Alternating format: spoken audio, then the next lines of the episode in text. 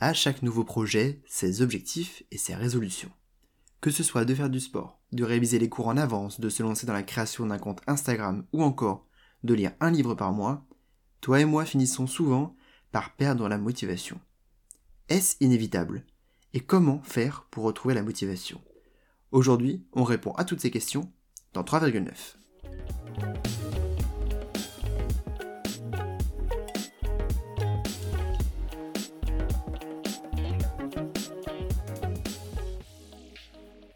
Et oui, aujourd'hui, je te dis tout sur la motivation. Pour t'aider à la retrouver, je vais te donner 5 outils qui t'aideront au quotidien. Alors commençons tout de suite par le premier outil. Ce premier outil, en fait, il est en lien avec la procrastination. En effet, on confond souvent les deux. Procrastination, manque de motivation, manque de motivation, procrastination. Et pourtant, tu peux être très motivé sur un projet globalement, mais ne pas avoir envie d'avancer sur les tâches qui t'incombent maintenant, tout de suite, aujourd'hui. Le manque de motivation, c'est un problème d'envie d'avancer sur ton projet, un problème de conditions passives, alors que la procrastination, c'est lorsque, à un instant T, là, maintenant, tout de suite, tu fais tout un tas d'actions pour éviter de te lancer et d'avancer. On a déjà parlé ensemble de la procrastination, je te mettrai dans la description le lien vers l'épisode qui s'y réfère. Alors voici quelques astuces pour mettre la procrastination KO. La première, c'est de ne te donner que 5 secondes.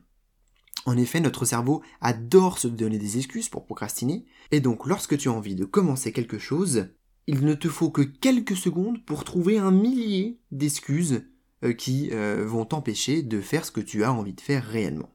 Dans ce cas-là, quand tu veux te lancer, compte de 5 à 0, et à 0, tu te lances sans écouter ton cerveau. Même s'il trouve des petites excuses, fonce et ne te laisse pas distraire. Une autre astuce qui va là aussi permettre de euh, tromper ton cerveau, c'est de commencer par 5 minutes. Lorsque tu dois faire quelque chose, mais que tu procrastines pour éviter de le faire, dis-toi que tu ne le fais que pour 5 minutes. Prends ton téléphone ou un autre minuteur, mets-toi donc une alarme, une sonnerie dans 5 minutes, et lance-toi pour seulement 5 minutes. À la fin des 5 minutes, choisis de continuer ou d'arrêter. Tu vas alors te rendre compte que généralement, une fois que tu es lancé, tu n'as plus envie de t'arrêter. En effet, le cerveau a horreur de commencer une tâche, mais une fois qu'il est dans une tâche, cela lui importe beaucoup moins. Et puis enfin, reformule les tâches que tu dois réaliser. Et oui, arrête de dire je dois faire ça, ou il faut que je fasse ceci. À chaque fois, c'est négatif en fait, et ça va déjà d'entrée te mettre dans une émotion négative pour te démotiver. À la place, essaye de voir l'objectif qui t'attend et de voir la récompense, de voir pourquoi tu le fais.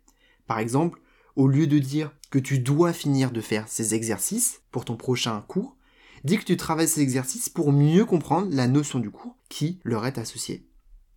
En mettant ton objectif au cœur de tes tâches, tu sais immédiatement pour quelle raison est-ce que tu le fais, et cela va te donner un peu plus de motivation et euh, rendre la procrastination plus compliquée. Passons maintenant au deuxième outil. Et ce deuxième outil, c'est d'essayer de se souvenir de ce qui nous a poussé à commencer ce projet. En effet, au bout d'un moment, parfois, on ne se souvient plus, on a oublié l'essence même de notre travail, on a oublié ce qui nous motive au quotidien, ce pourquoi on a choisi de faire telle licence ou tel master plutôt qu'un autre. Dans ce cas-là, essaye de retrouver l'état d'esprit dans lequel tu étais lorsque tu as commencé. Demande-toi tes vrais motifs, demande-toi ce qui te donne de l'énergie pour continuer. Tu peux aussi demander à ton entourage qui fait la même chose que toi, le même projet, quelles sont leurs motivations. Essaye de t'en inspirer pour pouvoir mieux revenir à l'essentiel. N'oublie pas alors de noter ces valeurs, ces motivations et d'écrire tes objectifs sur un tableau ou sur une feuille que tu pourras garder bien en évidence. Ainsi, la prochaine fois que tu manqueras de motivation, jette-y un coup d'œil et tu seras reparti pour un tour. Il y a un autre élément qui est extrêmement important lorsqu'on manque de motivation, c'est celui des objectifs.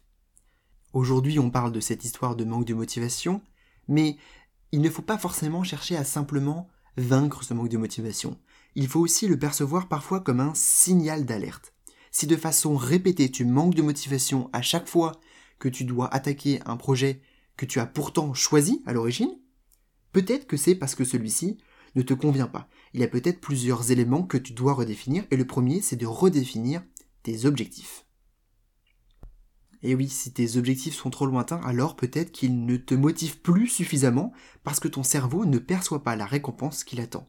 Si celle-ci est trop loin, pour ton cerveau, elle n'existe pas. La réponse à ce problème, c'est d'abord de choisir des objectifs qui soient concrets et plus proches, si possible dans quelques jours ou quelques semaines. Plutôt que d'avoir des objectifs dans des mois et des mois, réfléchis à ce que tu peux faire maintenant, à ce que tu peux améliorer aujourd'hui ou dans les prochains jours, et ce qui va réellement faire avancer ton projet, quel qu'il soit.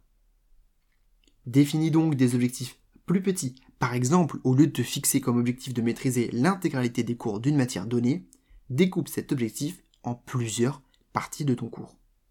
Tu as alors des objectifs qui sont un peu plus petits et que tu peux répartir sur les semaines à venir. Tu peux utiliser la méthode SMART pour définir des objectifs qui soient spécifiques, mesurables, ambitieux mais réalistes et définis dans le temps.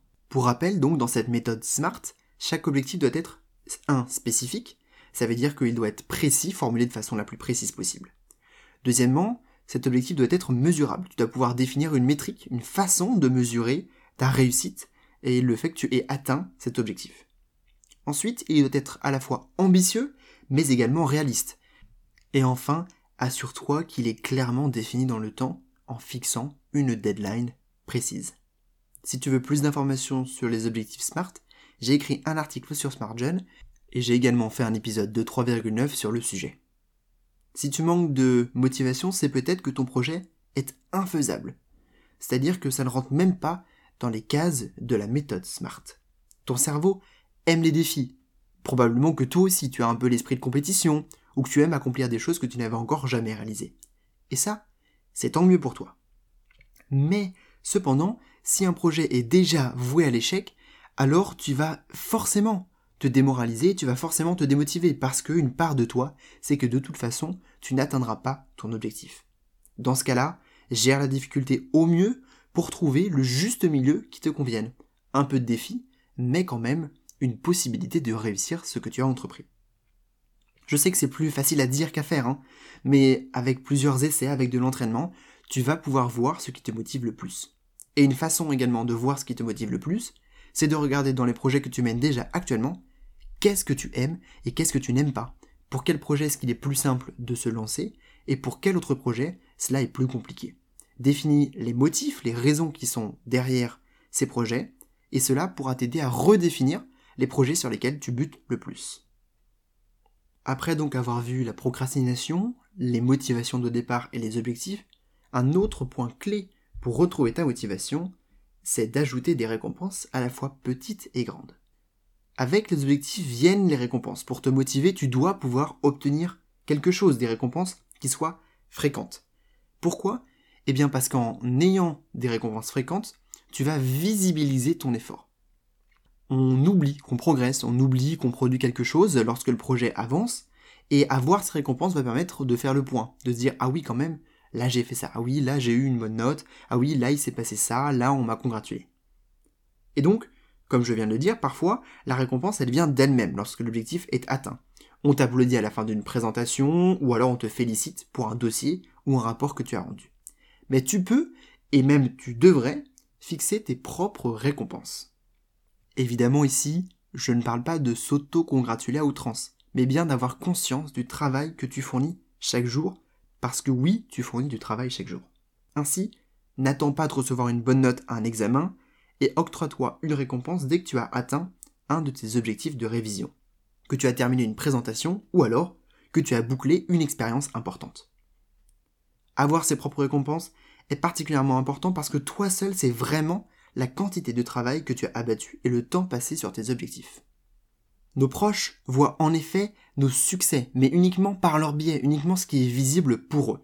Tu peux réaliser des succès incroyables si personne n'est au courant, alors pour beaucoup de gens, ça ne vaut rien.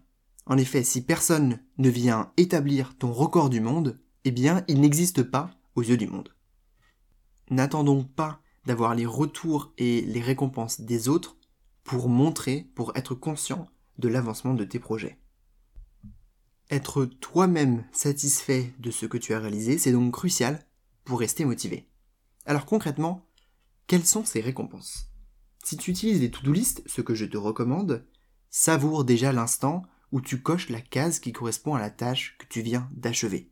C'est à la fois une récompense et une bonne façon de visualiser tes avancées. Attention à ne pas choisir des récompenses qui soient contre-productives. Par exemple, manger une glace après une séance de sport pour perdre du poids, ce n'est pas forcément la meilleure idée. De même, faire un tour sur Instagram durant une pause alors que tu étais bien concentré, ça va oui te réconforter sur le moment, mais saper une partie de ton travail. En conclusion sur cette partie, définis des petites récompenses chaque fois que tu accomplis la tâche, et des récompenses plus importantes lorsque tu atteins un de tes objectifs. Ça peut être très varié, aller acheter des viennoiseries, prendre une après-midi de congé pour aller se balader, organiser un apéro avec quelques amis, partir en week-end. Choisis ce qui est à la mesure des objectifs atteints.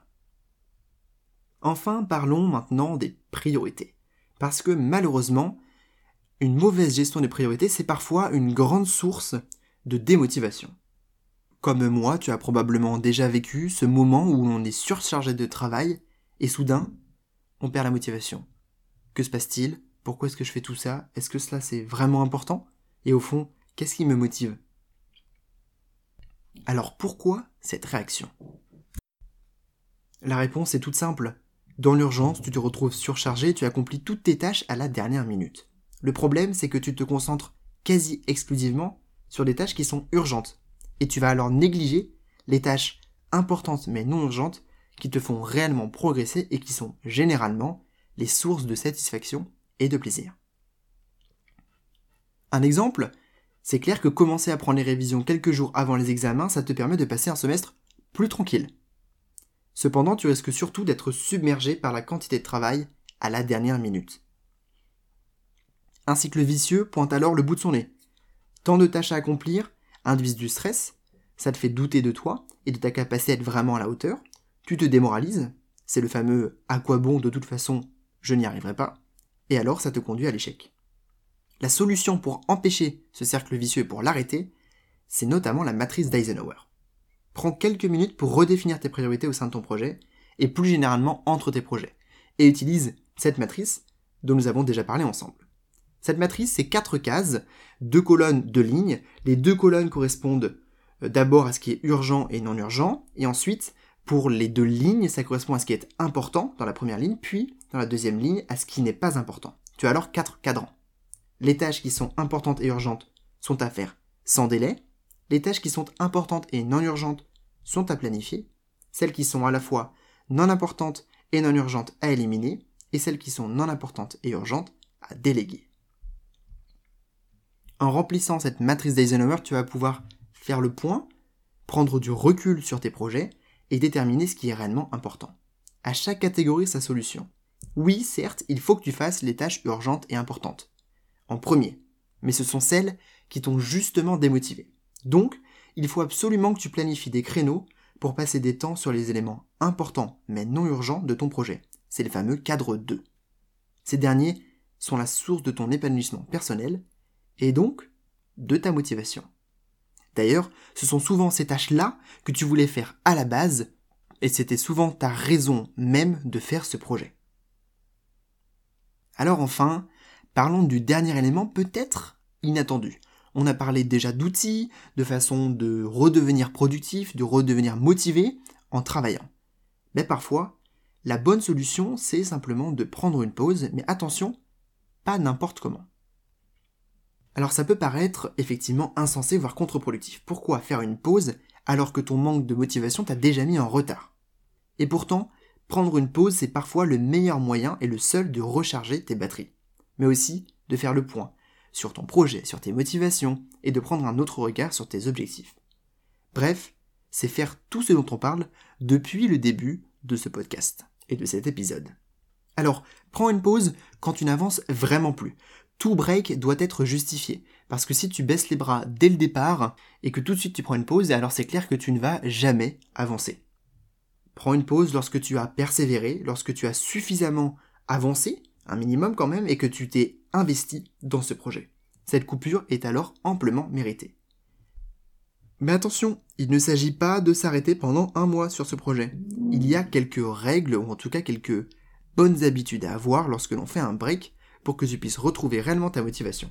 Parce que le risque de faire une pause, c'est surtout de ne jamais reprendre. On s'est tous déjà dit, oui, ça, euh, je vais me faire une pause de quelques jours, comme ça au moins, euh, je vais euh, réfléchir. Et en fait, eh bien, on ne s'y est jamais vraiment remis. Ce serait dommage de baisser les bras et d'abandonner un projet simplement parce que tu as, à un moment donné, perdu ta motivation. Pour cela, je te conseille d'utiliser la règle des deux jours. L'idée est simple, ne t'arrête jamais deux jours de suite. En effet, si tu fais une pause pendant seulement un jour, alors dès le jour suivant, tu reprends ton travail. Tu ne t'arrêtes qu'un court moment, ce qui t'empêche de perdre ta dynamique tout en te permettant de recharger tes batteries. Par exemple, si ton projet repose sur une pratique sportive quotidienne, alors tu peux effectivement ne pas faire de sport un jour, mais dès le lendemain, tu dois absolument en refaire. Tu peux te poser dans tes révisions un jour, si tu manques de motivation, mais seulement un jour. La règle des deux jours, elle est stricte, oui, ça c'est clair, mais c'est ton garde-fou contre l'abandon d'un projet. Pas besoin d'y passer des heures, même quelques minutes suffisent pour maintenir ton habitude et ton investissement dans tes projets. Ce qui compte, c'est de s'investir tous les jours, même si ce n'est qu'un peu. Un peu de travail vaut mieux que rien du tout. Avec ces 5 outils, j'espère que tu vas pouvoir retrouver ta motivation. Pas de panique, rester motivé sur un projet est une tâche difficile, sinon même impossible. Il nous arrive tous de ne plus avoir envie de nous investir, de préférer baisser les bras, de se dire qu'on reprendra plus tard. Ce n'est pas parce que tu n'es pas doué, ou que tu es incapable de persévérer, c'est plutôt que parce que tu ne savais pas comment retrouver ta motivation. Alors, au lieu de te démoraliser, applique dès aujourd'hui les 5 outils si tu manques de motivation, et repars à fond. On manque tous de motivation un jour ou l'autre, mais ce qui compte, c'est que tu sois conscient que ce n'est pas une fatalité. Désormais, avec ces 5 outils, manquer de motivation, c'est juste un passage, pas ton terminus. Merci d'avoir écouté cet épisode de 3,9 jusqu'au bout, j'espère qu'il t'a plu. Comme d'habitude, tous les liens sont en description. Rejoins-moi sur les réseaux sociaux, Instagram et Twitter, et si ce n'est pas déjà fait, abonne-toi à la mailing list de SmartJeune, ou va voir les articles sur smartjeune.com. A bientôt pour un prochain épisode de 3,9.